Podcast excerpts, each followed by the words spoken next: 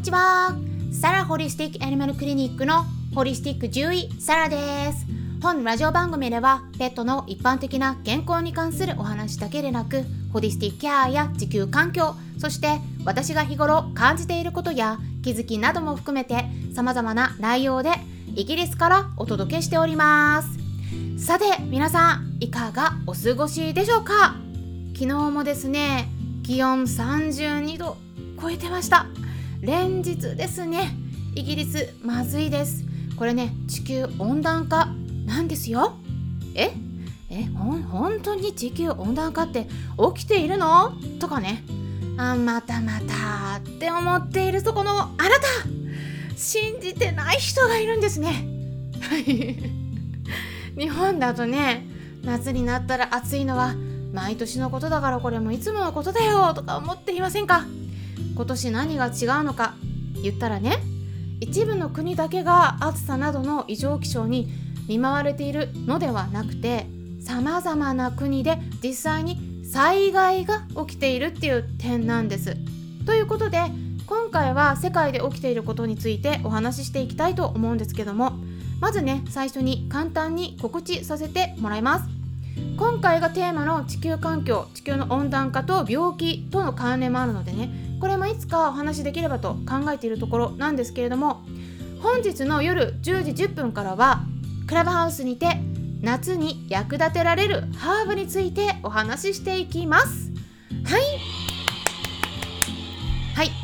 具体的にどんな時にどんな風にどんなハーブをワンちゃん猫ちゃんに使えるのかといったことをお伝えしていきますので興味のある方は是非お気軽にご参加ください。えー、クラブハウスねお話しするの勇気いるっていう方もいらっしゃるのでね、まあ、そういった方は最近コメント機能つきましたので、えー、ぜひねそちらからメッセージいただいても構いません。ハーブの中でも体の熱を取ってくれるハーブっていろいろあるんですね。でそのあたりのご紹介とそして夏に起こりやすい病気っていうのもありますからその病気のケアに役立てられるようなハーブについて具体的に名前を挙げて解説していきます。あとはですね7月31日土曜日の夜9時からもしくは選べるんですけども8月5日木曜日の夜7時からはお薬に関する注意事項についていろいろとお話ししていきたいと考えています。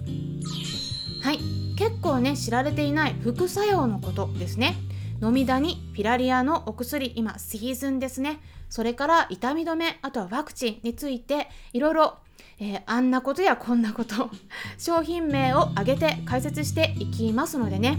まあ、すでにお申し込みいただいた方ありがとうございます、えー、まだねお申し込みされていない方でも大丈夫です。今回の内容ただねメルマガ登録している方だけになりますのでえこれ無料で登録できますから興味のある方はメルマガ登録していってください。登録先は概要欄に記載しておきますね。さてですね今回は今世界で起きていること気温が上がっているのは一時的なのかそれとも地球の温暖化のせいなのかといったテーマでお話ししていきます。まああの結論からお伝えしますと地球温暖化が起きているのは事実なんですね。これねアメリカの NASA アメリカ航空宇宙局がグラフを出しているのでそちらを見ていただくと明らかです。リンク先を概要欄に記載しておきますので興味のある方ぜひチェックしてみてください。英語になるんですけれどもねあの最近 Google 翻訳とか使うとね結構日本語でもある程度わかるっておっしゃっているのでね、えー、そういったところ使っていただくといいと思います。で今ね科学的な研究結果がいろいろ出てて一つ一つ分かってることを今ポイントをお伝えしていきますとね。NASA からえ以下の結果が報告されています。まず1つ目。二酸化炭素のレベルが上がっています。2つ目。地球の平均気温が上がっています。3つ目。北極の一番小さい海氷海の氷。これ毎年9月に測定してるんですけれどもこれが減少しています。4つ目氷晶といって氷の床って書くんですけども、まあ、塊みたいなものですね。それが減っています。5つ目海面が上昇しています。6つ目海洋の熱量が上がっています。最後7つ目海水が酸性になってきています。こんなにたくさんあるんです。NASA は記事の中でこう伝えています。Scientific evidence for warming of the climate system is unequivocal. はい。日本語に訳すと気象システムの温暖化に関する科学的根拠は明白だと。疑いのない事実だという意味になります。で人によっては今年ねすごく暑いけれど長い年月で見たら過去にも気温が高いことがあったし上がったり下がったりするものだから特に今年だけ特別っていうことじゃないんじゃないのって言った考えの方もねいらっしゃると思うんですね。でも実際はねそうではなくて上がったり下がったり上がったり下がったりしながら徐々に上がってるんです。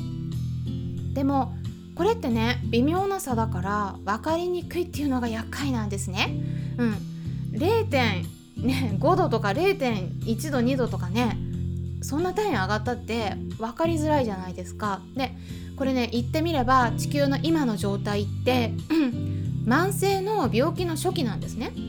症状が出始めてるんだけどなんか微妙だから本当にそうなのかがわからないっていう状態ですでも検査すると異常が出ていますって感じ今お伝えしたように一つだけではなくて地球の温暖化を示す研究結果がたくさん出てきているんですね。それにもかかわらず明らかな症状がないから本人はまだ大丈夫だろうって思ってる。そんな状態です。例えばこの音声を聞いてくださっている方の中で50歳とか60歳以上の方がいらっしゃったら是非50年前を思い出してみてください。こんなに例年夏に最高気温が30度とか35度とかそうやってね32度3度4度超えてくるなんていうことありましたか？例えば私はねイギリスにいますけど年月浅いんでずっとイギリスで暮らしている周りの人に聞いてみたら今までこんな30度以上にねなるなんていうのねなかったっておっしゃってたんです。で日本の気象庁の方でも確認したんですけども夏よりも冬の方で顕著です。例えば1月の東京における気温の平均値。